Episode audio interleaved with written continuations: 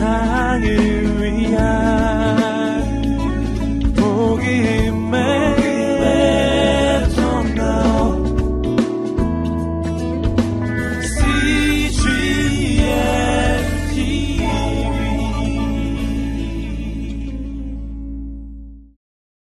하나님 우리 주신 말씀은 시편 103편 1절에서 22절 말씀입니다.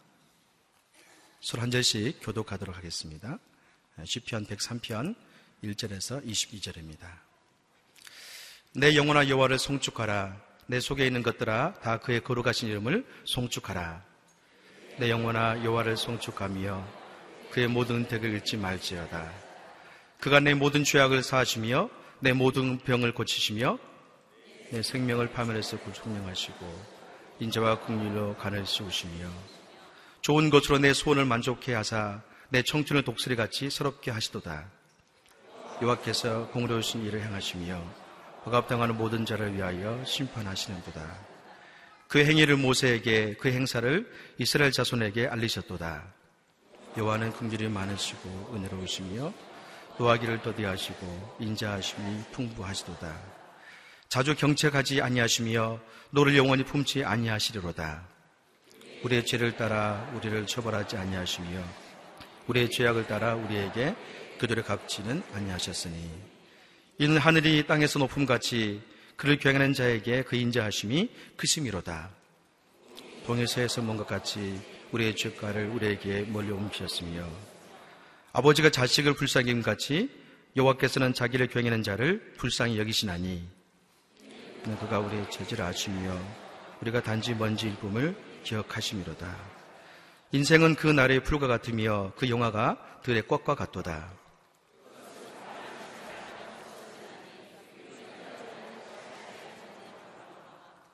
여호와 인자하심은 자기를 경외하는 자에게 영원부터 영원까지 이르며 그의 의는 자손의 자손에게 이르리니 그의 그의 법도를 기억하여 행하는 자에게로다. 여호와께서 그의 보좌를 하늘에 세우시고 그의 왕관으로 만유를 다스리시도다. 능력이 있어 여호와의 말씀 행하시며 그의 말씀의 소리를 듣는 여호와의 천사들이여 여호와를 송축하라. 함께 읽겠습니다. 시작. 그에게 수종 들며 그의 뜻을 행하는 모든 청군이여 여호와를 송축하라. 여호와의 지으심을 받고 그가 다스리시는 모든 곳에 있는 여호와 너희여 여호와를 송축하라. 내 영혼아 여호와를 송축하라. 오늘 나누게 될 시편 103편은 아, 구약에 나타난 위대한 복음을 우리에게 잘 보여주는 말씀입니다. 그저 한 구절 한 구절 읽기만 해도 해석이 필요 없고 또 우리 마음속에 십자가의 그 은혜와 사랑을 아, 물밀듯 우리에게 전해주시는 아, 너무나 소중한 말씀입니다. 십자가의 복음을 전하면서 이 시편 103편에 나오는 이 말씀을 인용하지 않고는 십자가를 설명할 수 없는 시편에 나타난 십자가의 복음을 우리에게 너무나 잘 설명해 주고 있는 말씀입니다. 시편 103편은 다윗이 비교적 후기에 그의 인생의 후기에 쓰여진 것이 분명합니다. 왜냐하면 하나님의 사랑과 하나님의 은혜와 하나님의 긍휼과 또 하나님의 인자하심을 깊이 노래하고 있기 때문입니다. 그가 이 시편 103편에서 나오는 이 고백은 그가 앞서 고백했던 시편 51편 그의 통절한 회개, 회개와 그 자신의 죄악을 하나님 앞에 온전히 회개하고 고백하는 그 고백을 통해서 얻은 죄사함, 우리의 죄를 용서하시는 그 하나님의 사랑을 경험하고 매일매일 그 용서함을 누리는 그 하나님의 사랑과 인자 속에 경험하고 있었기 때문에 이러한 고백을 할 수 있던 것이죠. 그래서 이 시편 103편의 고백을 우리가 날마다 할 수 있다면 우리는 천국을 누리는 삶이 될 것입니다. 이 시편 103편이 아름다운 것은 요구 사항이 하나도 없다는 겁니다. 우리가 늘 기도 가운데 제일 많이 하는 주시옵소서. 우리 기도의 대부분은 주시옵소서로 시작해서 주시옵소서로 끝나죠. 그 나쁜 기도라는 게 아닙니다. 우리는 당연히 겸손히 하나님 앞에 구해야 됩니다. 하나님 주십시오. 도와주십시오. 고쳐주십시오. 또 인도해 주십시오. 그렇게 하나님 앞에 도와달라고 간구하는 것은 당연한 것이고 또 아름다운 것입니다. 그러나 때로 우리의 기도가 무엇을 달라라는 그런 요구, 어떤 요청을 뛰어넘을 수 있는 기도가 있다면 그것은 더욱 아름다운 기도일 것입니다. 때로는 하나님 앞에 무엇인가를 요구하는 기도를 다 내려놓고 정말 구해야 될 것이 너무나 많지만 그러나 구하는 것을 잠시 멈추고 이 시편 103편에서 고백하는 대로 요구 사항이 없는 기도를 드릴 수 있다면 하나님께서 그 마음에 큰 감동을 가지시라고 생각합니다. 요구사항이 없는 기도가 뭘까요? 감사와 찬양의 기도입니다. 시편은 놀랍게도 후반부로 갈수록 이제 저희가 103편에 이르게 되었는데 103편으로부터 우리는 감사와 찬양의 고백들이 계속 흘러넘치는 것을 보게 됩니다. 이 시편의 후반부가 감사의 시, 찬양의 시, 경배의 시, 송축의 시로 마무리 지고 있다는 것은 우리의 신앙이 점점 점점 더 깊어지고 또 하늘에 점점점 높이 올라갈 때 우리는 이 세상에 속한 많은 요구사항 또 간구사항들을 다 내려놓고 단 한 가지의 요구사항을 계속 붙잡고 우리의 죄를 용서하시고 사하시고 깨끗게 하시는 하나님 앞에 우리가 정결해지기를 원하는 그 기도 제목 한 가지 그걸 붙잡고 사죄함을 받는 은총을 누리면서 점점점 하늘로 올라가는 거죠. 우리가 하늘에 가까이 나갔을 때 우리의 마음에는 이 세상의 모든 필요까지도 다 내려놓고 정말 필요한 것이 많고 구할 것이 많지만 하나님 앞에 감사합니다. 찬양합니다. 그런 감사와 찬양의 고백으로 가득하다면 오늘 권사님들이 찬양한 이 고백을 우리는 할 수 있습니다. 이 하루 그저 행복하여라. 그게 행복의 비결이죠. 오늘 이 시편 103편에서 다윗은 자기 자신에게 또 명령하고 마치 대화하듯이 이렇게 고백합니다. 1절 말씀을 보십시오. 1절 함께 읽어볼까요? 시작. 내 영혼아 여호와를 송축하라. 내 속에 있는 것들아 다 그의 거룩한 이름을 송축하라. 시편 42편에서 자신의 영혼을 향하여 명령하였던 시편 기자의 고백처럼 자신의 영혼을 향하여 명령하고 있습니다. 우리는 자신의 영혼을 향하여 명하지 않으면 그저 자신의 마음에 이끌린 대로 살아가게 됩니다. 끊임없이 우리는 우리 영혼을 향하여 말하고 명령하고 대화해야 됩니다. 내 영혼아 여호와를 송축하라. 내 영혼하 찬양하라 해서 그치지 않고 더 구체적으로 설명합니다. 내 속에 있는 것들아 다 여호와를 송축하라. 내 속에 있는 모든 것들아 다 여호와를 송축하라. 우리는 때로 우리의 마음은 하나님을 노래하지만 우리의 눈과 귀는 다른 곳을 향할 때가 있어요. 여러분 우리 모두는 다 어느 정도 분열된 상태예요. 좀 심하지 않아서 그렇지 다 우리 모두는 어느 정도의 전신 분열증을 갖고 있어요. 말씀을 읽으면서도 때로는 이 세상에 고민을 하고 있잖아요. 그게 분열이지 뭡니까? 좀 심해서 병원에 안 갔을 뿐이지. 눈으로는 말씀을 읽지만 머리로는 딴 생각하고 있고, 입술로는 감사합니다 그러면서 속으로는 불평하고 있고, 우리의 눈과 귀와 코와 우리의 신경이 사실은 다 이게 파편화되어 있어요. 죄인은 죄라는 것은 분열시키는 거거든요. 우리의 생각과 감정과 의지 이 세 부분, 우리의 인격을 주장하는 세 부분이 분리되어서 서로 신앙생활을 따로따로 해요. 시편 51편에서 제 57편 말씀할 때 그 말씀을 드렸죠. 어떤 사람은 지적인 신앙에 치우칩니다. 공부는 열심히 해요. 지식적으로는 완벽합니다. 난 마음은 너무 차요. 어떤 사람은 가까이만 가면 막 데일 정도로 뜨거워요. 그런데 왜 믿느냐 그러면 대답을 못 해요. 그냥 뜨거울 뿐이에요. 의지는 얼마나 강한지 모릅니다. 한번 결심한 거는 놓치잖아요. 포기하잖아요. 그러나 다른 사람을 품을 수 있는 따뜻한 여유의 마음이 없어요. 이렇게 우리 신앙은 다 이렇게 파편화돼 있죠.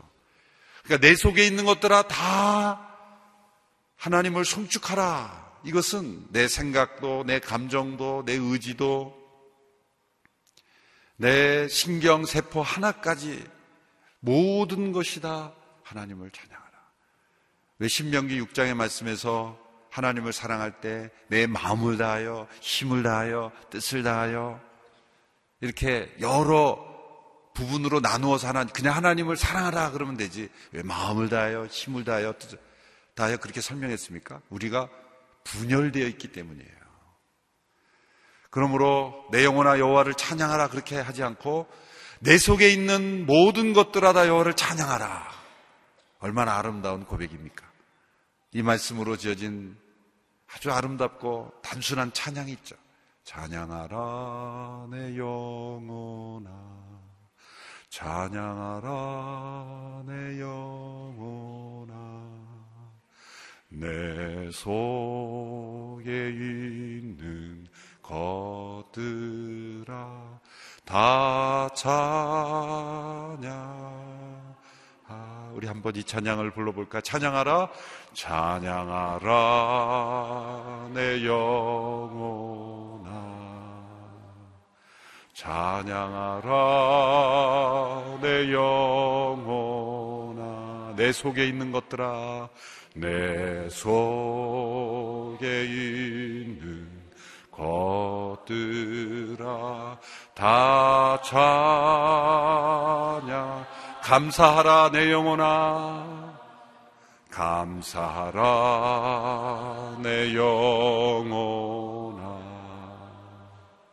감사하라 내 영혼아.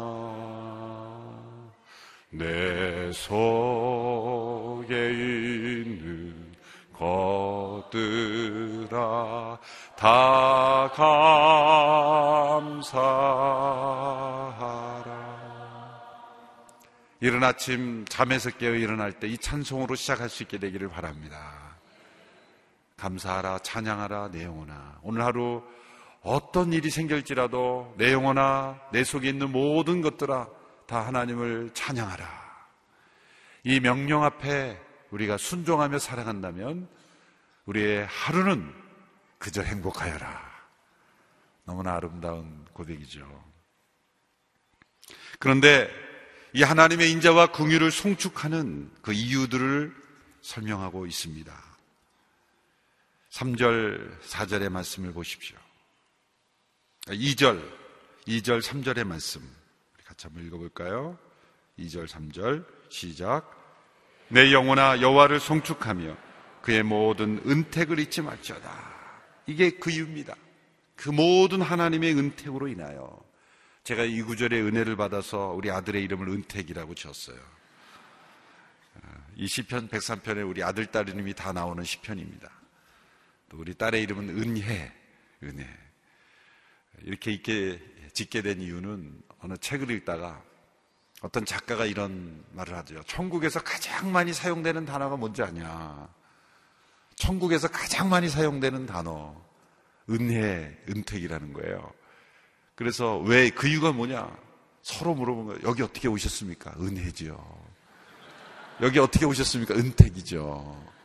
그러니까 천국에서는 유일하게 가장 많이 사용되는 단어는 모든 것은 은혜입니다. 은혜입니다.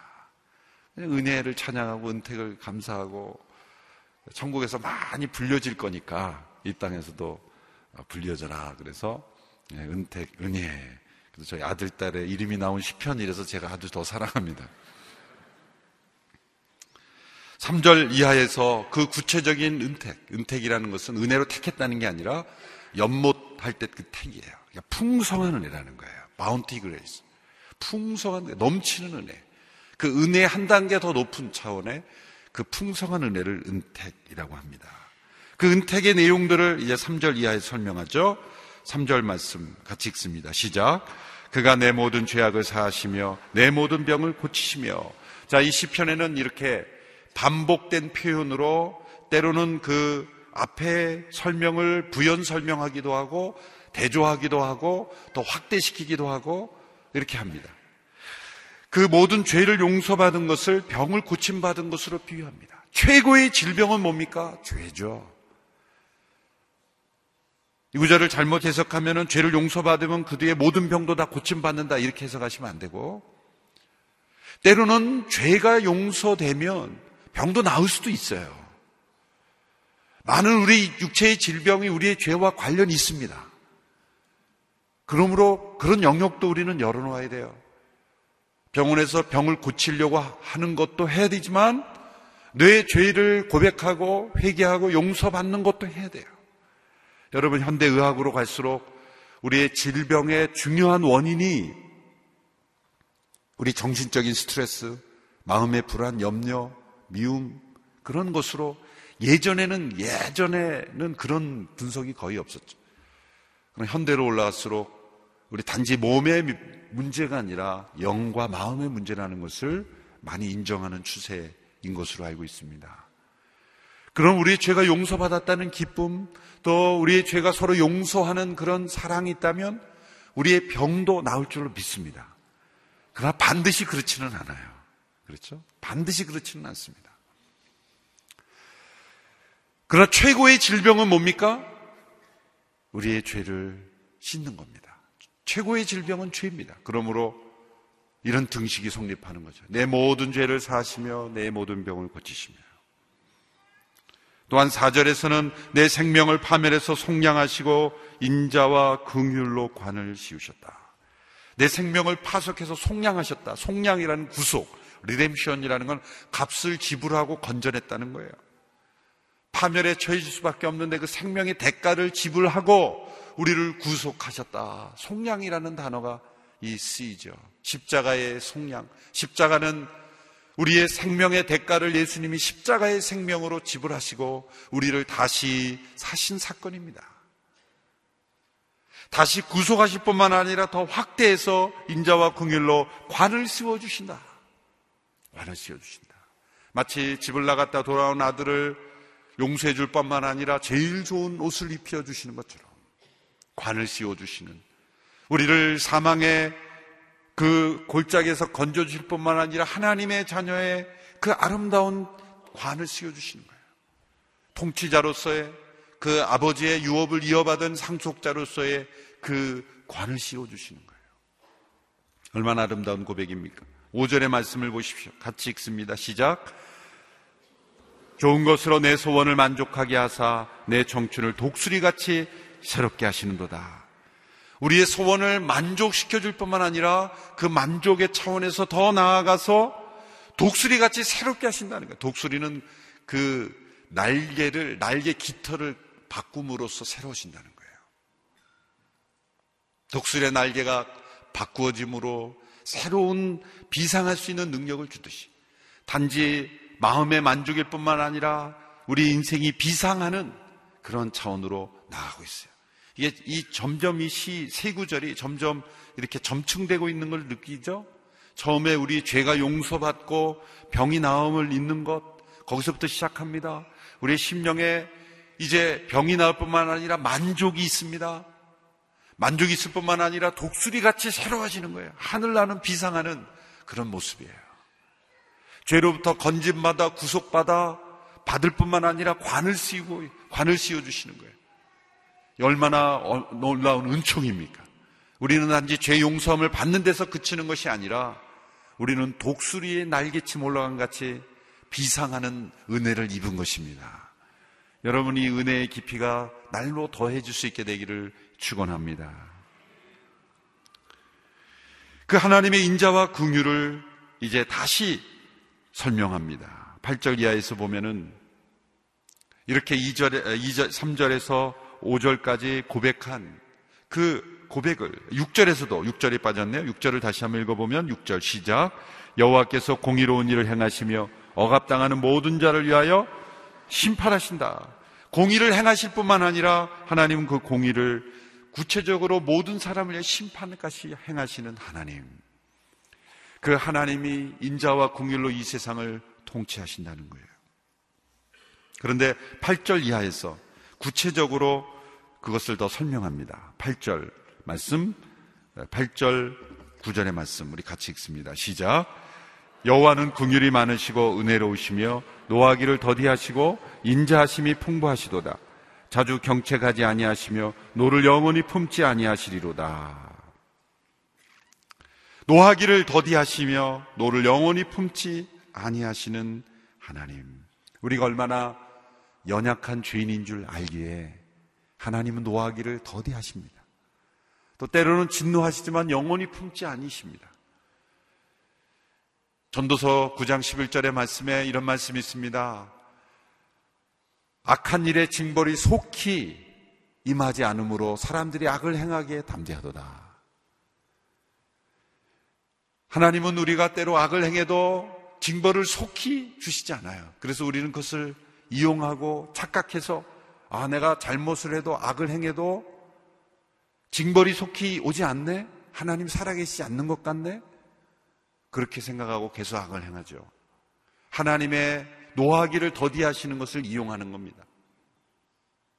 그런데 만약 하나님께서 우리가 잘못 행할 때마다 징벌하신다면 우리가 어떻게 되겠습니까? 시적인 표현은 아니지만 이런 표현이 가능해. 뼈도 못 추린다.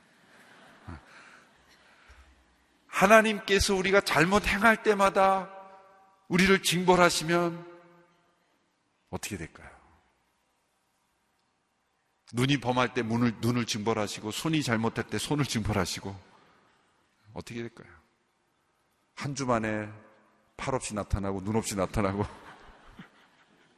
완전히 우리는 뭐 뼈도 못 추린다 그 말밖에 생각이 안 나는 거예요. 매일매일 하나님이 우리가 행한 대로 갚으신다면 과연 살아남을 사람이 누가 있었겠어요?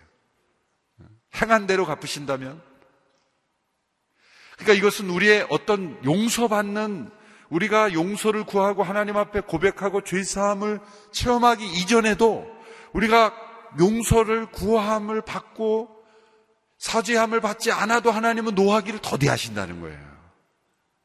얼마나 놀라운 은혜입니까? 이에 비해서 우리는 얼마나 쉽게 분노하고 우리는 얼마나 너무 쉽게 자주 분노합니까? 쉽게 쉽게 분노하는 우리와 달리 하나님은 노하기를 더디하신 하나님. 그러므로 우리가 하나님의 자녀로서 하나님을 점점 닮아가는 거룩한 성화의 삶을 살게 된다면 상대방이 어떤 잘못을 고백하고 회개하기 이전이라도 정말 잘못을 모를지라도 노하기를 더디하는 그 하나님처럼 우리 모두가 노하기를 더디하는 성품이 되기를 축원합니다. 하나님 제게 분노를 제거할 수 있도록 은혜를 더하여 주십시오. 세상을 보면서 온 세상에 경찰관 같은 마음으로 살아가는 분들이 있어요. 세상을 보면서 저 사람은 저게 문제고 저 사람은 저게 문제고 저거 왜못 고치는지 몰라 그러면서 막 분노하는 거예요. 온통 세상을 보면서 분노하고 있어요. 그러다 보면 정작 자기 자신의 죄는 보지 못하게 되는 거예요. 노하기를 더디하는. 그 하나님의 아름다우심을 우리가 보죠. 예수님이 승천하시고 전에 부활하신 이후에 40일 동안 예수님께서 나타나신 주 대상은 누굽니까? 예수님의 제자들이었어요. 예수님을 배반한 제자들.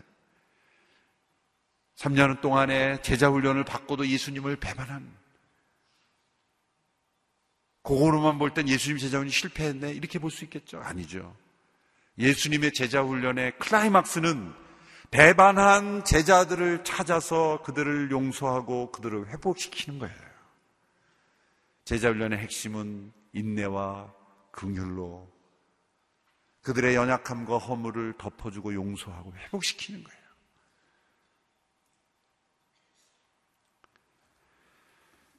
계속해서 이렇게 고백합니다. 우리의 죄를 따라 우리를 처벌하지 아니하시며 10절 말씀. 우리의 죄를 따라 우리를 처벌하지 아니하시며 우리 죄악을 따라 우리에게 그대로 갚지 아니하셨으니 11절 말씀 같이 읽습니다. 이는 하늘이 땅에서 높음 같이 그를 경외하는 자에게 그의 인자하심이 그심이로다.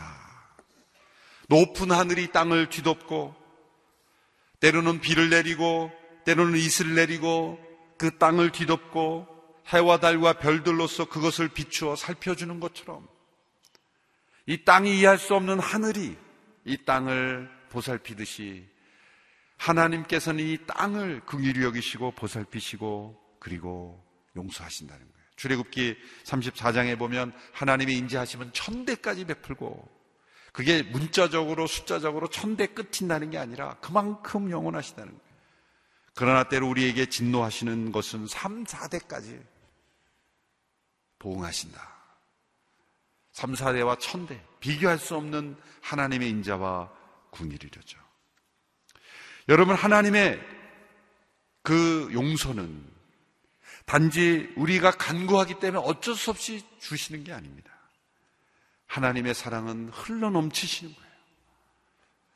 이 땅에 내리는 하늘의 모든 은혜처럼 하늘에 계신 하나님은 땅에 있는 우리들에게 그저 내려주시는 거예요. 은혜는 내리사랑인 거예요. 에레미야가 3장 33절에서도 하나님께서 인생으로 고생하며 근심하게 하심이 본심이 아니시다. 본심이 아니시다. 여러분 때로 하나님께서 징벌 하시는 것 같고 나에 대해서 분노하시는 것 같으면 이렇게 생각하세요. 본심이 아니시요. 본심이 아니시요. 그 마틴 루터가 좋아했던 그 표현은 이런 표현이라 그럽니다. 하나님께서 진노로 심판하시는 것은 매우 기이한 일이다. 즐겨 하시는 게 아니라 기이한 일이다. 누군가 막 분노하고 또 여러분을 힘들게 하면 그렇게 생각하세요. 본심은 아니야. 본심은 아니야. 하나님께서는 악인조차도 죽는 것을 기뻐하지 아니하시고 악인조차도 그의 길에서 돌이켜 떠나 사는 것을 원하십니다. 성경은 우리를 용서하시기로 기뻐하시는 그 하나님, 우리를 회복시키기를 기뻐하시는 하나님의 고백이 담겨 있습니다. 그런데 이제 12절 이하에서는 구체적으로 그 우리를 용서하신 하나님의 그 사랑을 아주 기가 막힌 표현으로 표현하고 있어요. 12절의 말씀입니다. 우리 12절 말씀 같이 읽습니다. 시작. 동이 서에서 먼 것 같이 우리의 죄가를 우리에게서 멀리 옮기셨으며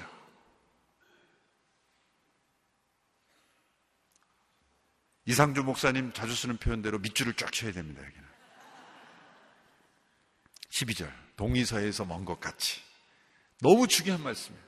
동의서에서 먼 것 같이. 동의서에서 얼마나 멀까요? 동서가. 얼마나 멉니까? 자, 동의서를 만나러 갑니다. 서야 내가 서를 널 만나고 싶다. 그래서 동이 서를 향해서 다 갑니다. 그럼 서는 어디가 있어? 서쪽에 여전히 있는 거예요. 동의서에서 먼다는 건 만날 수 없다는 거예요. 만날 수 없다는 거예요. 서로 만날 수 없도록 우리를 십자가의 은혜는 죄와 우리를 완전히 분리시켰다는 거예요. 십자가는 분리의 도구입니다. 예수님이 십자가에 못 박히심으로 그 죄를 다 담당하셨을 때 우리가 우리 십자가를 지게 되면 우리의 자아를 십자가에 예수님과 함께 나가게 되면 우리의 죄와 우리를 분리하는 거예요. 죄는 철저히 십자가에 못 박아 죽이고 우리는 십자가를 통해서 죄와 분리되는 거예요. 동의서에서 먼 것 같이. 그러므로 십자가를 통과해야 우리는 하나님의 인자하심을 경험할 수 있는 거예요. 십자가에서 그 하나님의 진노를 담당하려고 하지 마십시오. 그 십자가에 예수님께서 우리를 대신하셔 지셨기에 우리는 십자가에 주어지는 죄와 우리의 분리를 우리는 누리게 되는 것입니다. 동의서와 만날 수 없음과 같이 또 13절에서는 어떤 표현을 썼습니까? 같이 읽습니다. 시작. 아버지가 자식을 궁일이 여김 같이 여호와께서는 자기를 경외하는 자를 구길이 여기니 아버지가 자식을 궁일이 여긴다. 육신의 아버지의 상처를 입은 분은 이 말씀이 이해가 좀 안 되죠. 그래서 많은 무신론자들의 대부분이 아버지의 깊은 상처를 받았다는 거죠. 아버지의 부재, 아버지로부터 상처받은 사람들이 이 무신론자가 거의 대부분입니다. 우리가 알려진 하나님이 없다라고 주장하는 것을 논리적으로 설명하는 대부분의 사람들은 다 아버지로부터 상처받은 사람들이에요. 누가복음 15장에서 기다리시는 아버지 우리 설명드렸죠. 자식이 돌아왔기 때문에 용서하는 것이 아니라 돌아오지 않았을 때에도 이미 용서하고 기다리던 그 아버지. 그 아버지. 아, 그 아버지의 긍휼입니다. 또 다른 곳에 보면 제가 세 구절만 인용해 볼 텐데 이렇게 기가 막힌 표현으로 우리를 용서하신 하나님의 사랑을 표현하는 구절들이 있습니다. 이사야 43장 25절의 말씀이죠. 이사야 43장 25절 개혁 개정 번역으로 한번 읽어 볼까요? 시작. 나곧 나는 나를 위하여 내 허물을 도말하는 자니 뇌 죄를 기억하지 아니하리라. 이 기억하지 아니하의 말씀에 밑줄을 그어야 돼. 기억하지 아니하리라. 기가 막힌 말씀이죠. 하나님께서 우리의 죄를 용서하시고 도만하시되 하나님의 기억에서 제거하신다는 거예요. 이런 비유가 해볼 수 있죠. 예수님을 다시 만날 때 지상에서 지은 죄를 우리는 다 기억하잖아요. 물론 고백하고 용서받았어요. 근데 기억에 남아있는 거예요. 그 예수님 뵐 면목이 없어서 몸을 비비 꼬고 이렇게 예수님 앞에 설 수가 없어서 그렇게 피하는 모습을 있으니까 가만히 예수님의 눈치를 보니까 모르시는 것 같아요. 제가 어떤 삶을 살았는지 모르시나? 모르시는 것 같아요. 그래서 이렇게 넌지시 여쭤봅니다. 예수님이 무슨 말 하는 건데? 그런 상황이 일어날 수 있을까요? 저는 이 말씀을 통해서 그런 상상을 해보는 거예요. 내 허물을 도말할 때 진짜 도말하는 건 뭐야? 하나님께서 기억하지 아니하셨다고 하셨으면 하나님의 기억에서 지워지신다는 거예요. 근데 우리는 서로가 대할 때 서로 기억을 다 하죠. 기억해요. 베푼 은혜는 기억을 못하고 지은 죄는 확실히 기억해요. 그래서 그 어떤 사람 볼 때마다 저 사람이 저지해줬지, 또 자기 자신을 생각할 때 내가 이런 죄를 졌지, 고백하고 용서 받았다고 생각하는 죄도 계속 기억하고 있으면 그 기억이 우리를 괴롭히고 그 기억이 우리를 죄책감을 주고 그러는 거예요. 사실 너무 빨리 잊어버리는 것도 문제겠지만 너무 안 잊어버리는 것도 문제예요. 그렇죠? 적절한 때에 하나님께서 우리가 고백하고 용서받은 죄라면 하나님께서 기억하지 않는다면 우리도 기억하지 말아야 되는 거예요. 하나님은 기억하지 않는데 우리는 기억 창고에 꼬박꼬박 그 죄들을 쌓아놓고 다시 끄집어내서 묵상하면 우리는 이 죄사함의 기쁨을 누릴 수가 없는 거죠. 하나님께서 기억하지 아니하시리라. 하나님의 생각에서조차 왜 이것이 가능합니까? 하나님은 전능하신 분이기 때문에 거예요. 우리는 기억하지 말아야지. 그러면서도 분열되어 있기 때문에 자꾸 기억이 나요. 그러나 하나님은 내 기억에서 사라질지어다. 그럼 사라지시는 거예요. 그래서 천국인 거죠. 죄에 대한 다 기억을 가지고 만나면 그게 천국이겠습니까? 기억조차 하지 아니하신 하나님. 또 이사야 44장 22절에 이런 말씀이 있습니다. 우리 같이 한번 읽어볼까요? 시작. 내가 내 허물을 빽빽한 구름에 사라짐 같이 내 죄를 안개같이 없이 하였으니 안개가 아침에 사라지듯이 우리의 죄를 사라지게 하신다. 얼마나 놀라운 말씀입니까? 미가서에 보면 또 이런 재밌는 말씀이 있어요. 미가서 7장 19절 말씀 시작. 다시 우리를 불쌍히 여기셔서 우리의 죄를 발로 밟으시고 우리의 모든 죄를 깊은 바다에 던지시리다. 깊은 바다에 던지는 이유는 찾지 못하게 하려고. 물론 오늘날 과학의 시대에는 깊은 바다에 던지는 것도 찾을 수 있겠죠. 어떤 방법. 그러나 그 당시의 세계에서는 한 번 바다에 던져지는 건 찾을 수 없는 거예요. 이게 다 맥락이 일치하고 있습니다. 동의서에서 먼 것 같이라는 메시지를 다른 표현으로 바꾸어 쓰는 거예요. 동의서와 만날 수 없음과 같이 우리의 죄와 우리를 분리시키고 또 바다에 던지음으로써 못 찾게 하고 기억하지 않으심으로써 완전히 우리를 도말시켜 주심으로 사제의 용청을 베풀어 주시고 그리고 안개가 사라져 없어지는 것 같이 사라지게 하며 또 다른 표현에는 우리의 죄를 하나님의 등 뒤로 보내셨다는 거예요. 하나님의 등 뒤로. 그러니까 하나님께서 우리의 죄를 찾으려고 뒤돌아보셔도 하나님도 못 보시는 거예요. 왜? 하나님의 등 뒤에 있으니. 얼마나 놀라운 표현입니까? 하나님 우리의 죄를 완전하게 그렇게 우리를 용서하신다는 거예요. 자스 스펄전 목사님은 이러한 은혜를 묵상하면서 이런 표현을 또 썼어요. 인간은 태산같이 죄를 쌓아 올리지만 그의 뒤질살 하나님은 더 높은 은혜의 산을 쌓으신다. 인간이 더 높은 죄의 산을 쌓아 올린다 해도 하나님은 그보다 열 배나 높은 은혜의 산을 만드신다. 이 경주는 계속되다가 마침내 전능하신 하나님께서 인간이 쌓은 죄의 산을 뿌리채 뒤흔들어 마치 알프스 산에 한 마리 파리를 묻어버리듯 은혜의 산에 파묻어 버리신다. 아무리 엄청난 죄라 할지라도 하나님의 무한하신 은혜는 막지 못한다. 표현이 재밌죠? 파리 한 마리를 알프스 산에 묻어 버린다는 거예요. 알프스 그 광활한 산에서 파리 한 마리를 찾을 수 있을까요? 알프스 산에 묻힌 파리를 찾을 수 없듯이 하나님께서 우리의 죄를 그렇게 완전히 용서하신다. 그냥 눈 감아 주시는 것이 아니라 십자가에 그 피 흘리시는 은총으로 십자가 앞에 나아가 우리의 죄를 고백하는 모든 영혼들에게 하나님은 이런 완전한 용서를 허락하신다. 그런데 이 하나님의 완전한 용서를 우리는 받아들이지 못합니다. 왜 그럴까요? 두 가지 이유 때문일 것입니다. 하나는 하나님의 완전한 용서를 받았지만 이 땅에서 죄의 결과는 우리가 경험하고 또 치루어야 되기 때문이에요. 하나님의 용서를 받는다 그래서 우리가 죄로 인한 결과로부터 다 벗어나는 것은 아닙니다. 우리는 그것을 분리할 수 있어야 돼요. 하나님부터 죄 용서를 받고 우리가 사죄 은총을 받고 그리고 평안함과 영원한 생명 가운데 살지라도 죄의 결과는 어느 정도 경험해야 되는 거예요. 하나님 그렇게 해놓으셨어요. 심은 대로 거두게 하셨다는 거예요. 죄의 용서함과 죄의 결과는 때로 다를 수 있어요. 때로는 진짜 하나님께서 은혜 베푸시면 죄의 결과도 하나님께서 제거해 주실 수도 있어요. 그러나 기대하지 마세요. 죄의 결과도 하나님께서 제거해 주실 수도 있지만 일반적으로 그건 아주 특별한 경우고 일반적으로는 심은 대로 거두는 게 하나님의 법칙이다. 그렇기 때문에 죄의 결과가 있으면 용서하지 않았다고 생각해요. 아닙니다. 죄의 결과가 남아 있어도 죄 용서는 이루어질 수 있다. 두 번째는 우리 자신이 죄책감을 가지고 살아가는 것이 합당하다고 생각하기 때문이에요. 하나님 앞에 면목이 있어야지. 그러면서 죄책감을 가지고 자기를 괴롭게 하는 것이 마치 양심적인 것처럼 생각하는 겁니다. 아닙니다. 그것은 하나님보다 우리가 더 높은 위치에 있으려는 얄팍한 교만일 뿐이다. 하나님께서는 우리의 연약함까지 다 아십니다.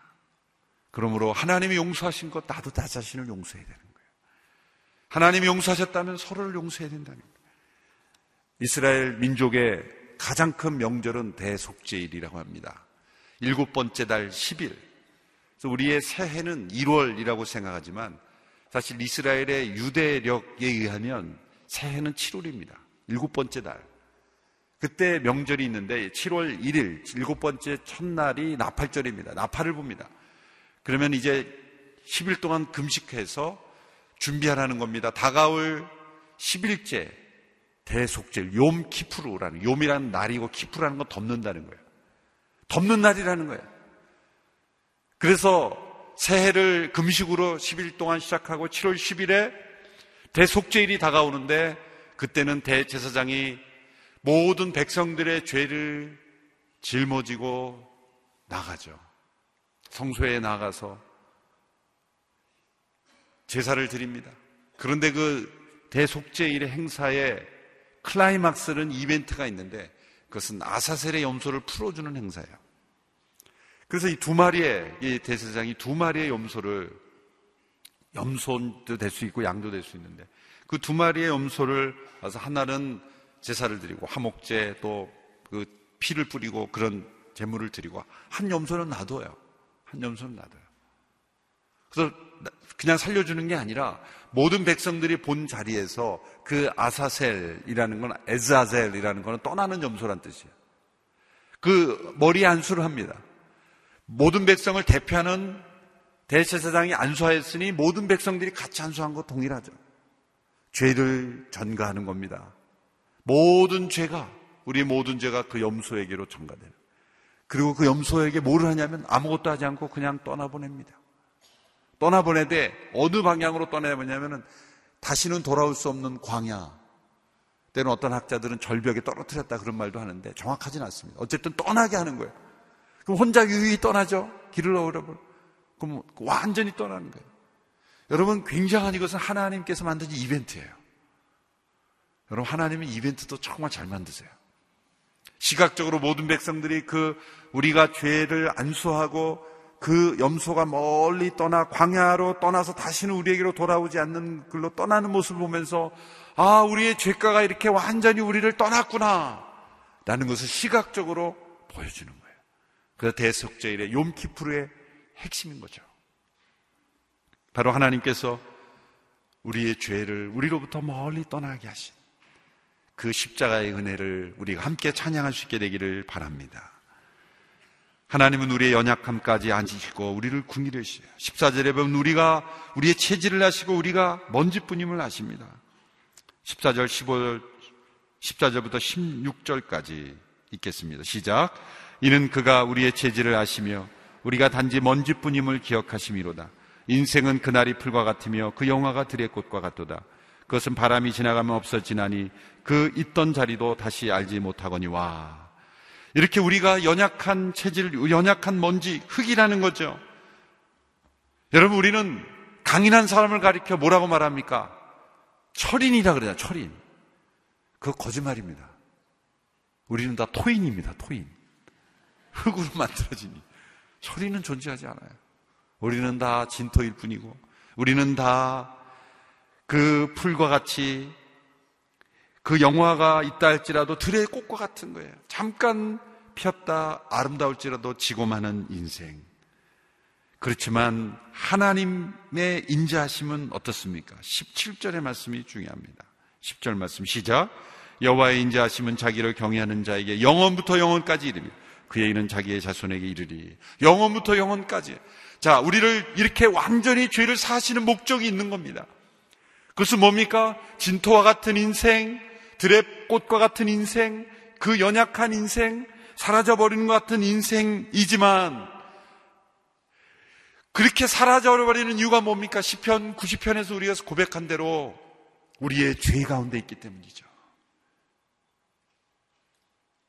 그러나 그 죄가 사라졌다면, 이제는 영원부터 영원까지 이르시는 그 하나님의 영혼에 있대어 영혼과 함께 영원한 인자하심을 누릴 수 있는 인생이 되는 겁니다.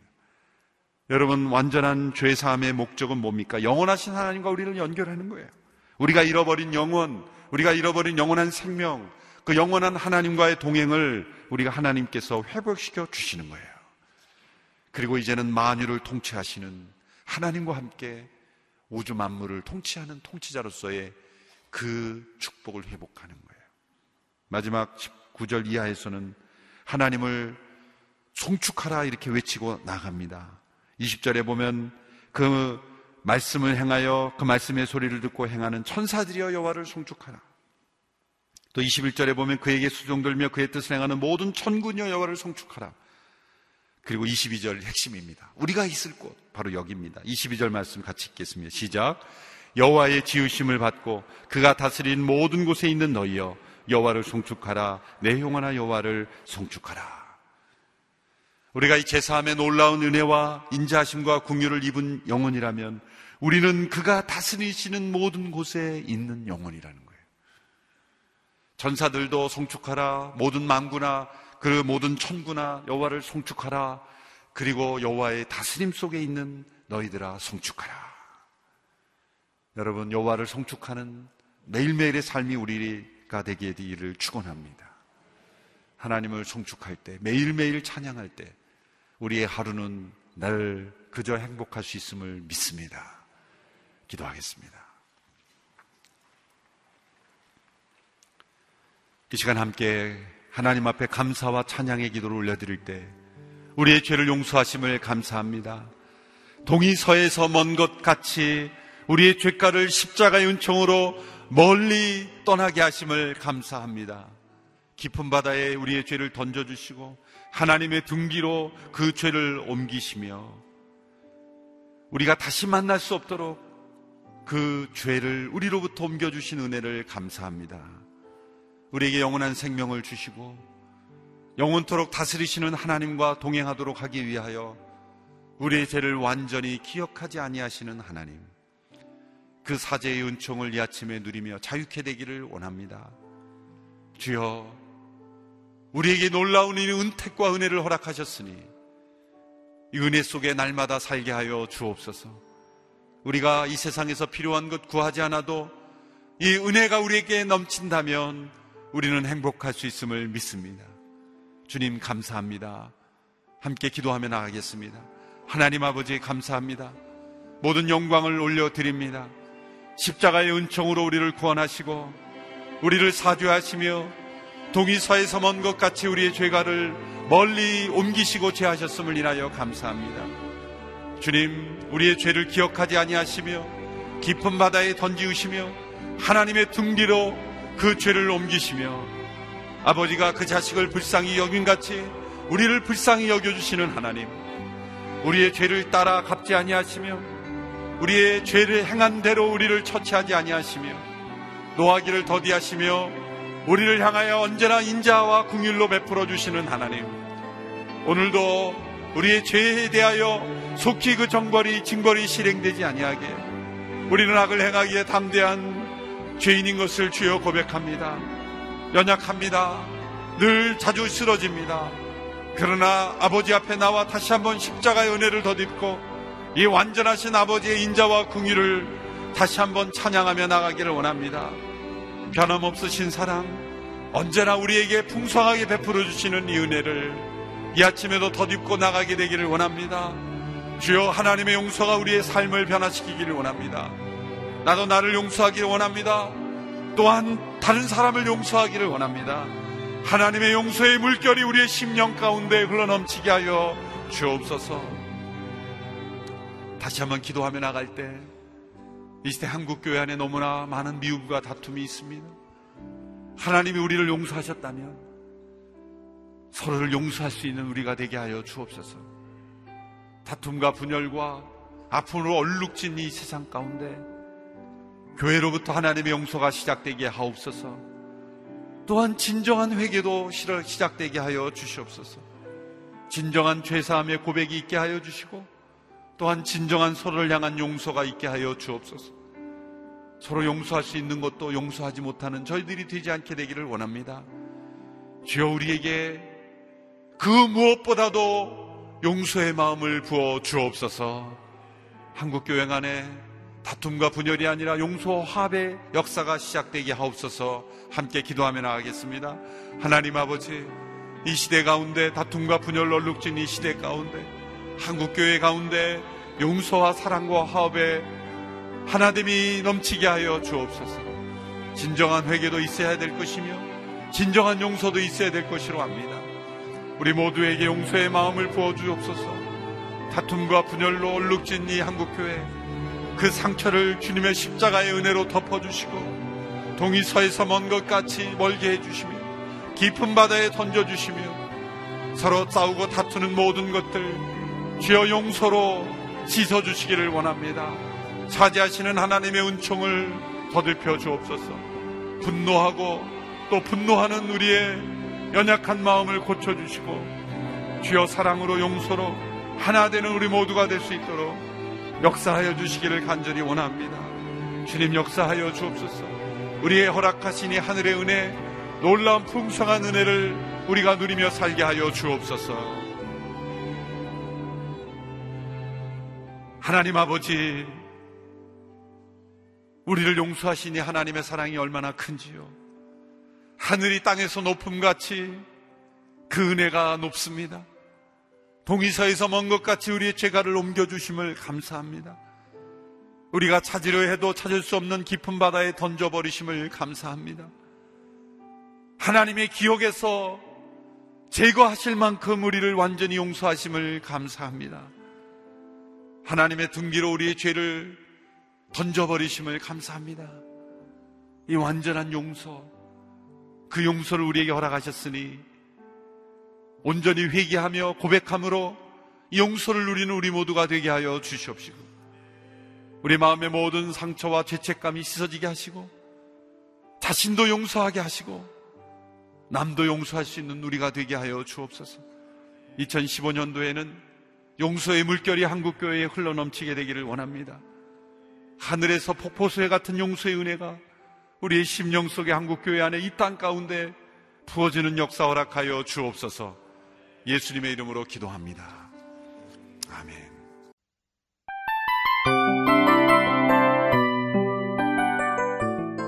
이 프로그램은 청취자 여러분의 소중한 후원으로 제작됩니다.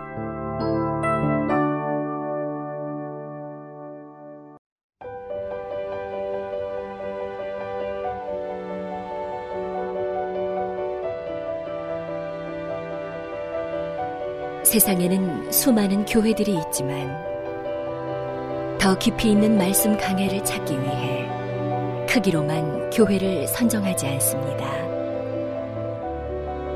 보다 좋은 영적 콘텐츠를 더 많이 나누기 위해 방송비를 받지 않습니다.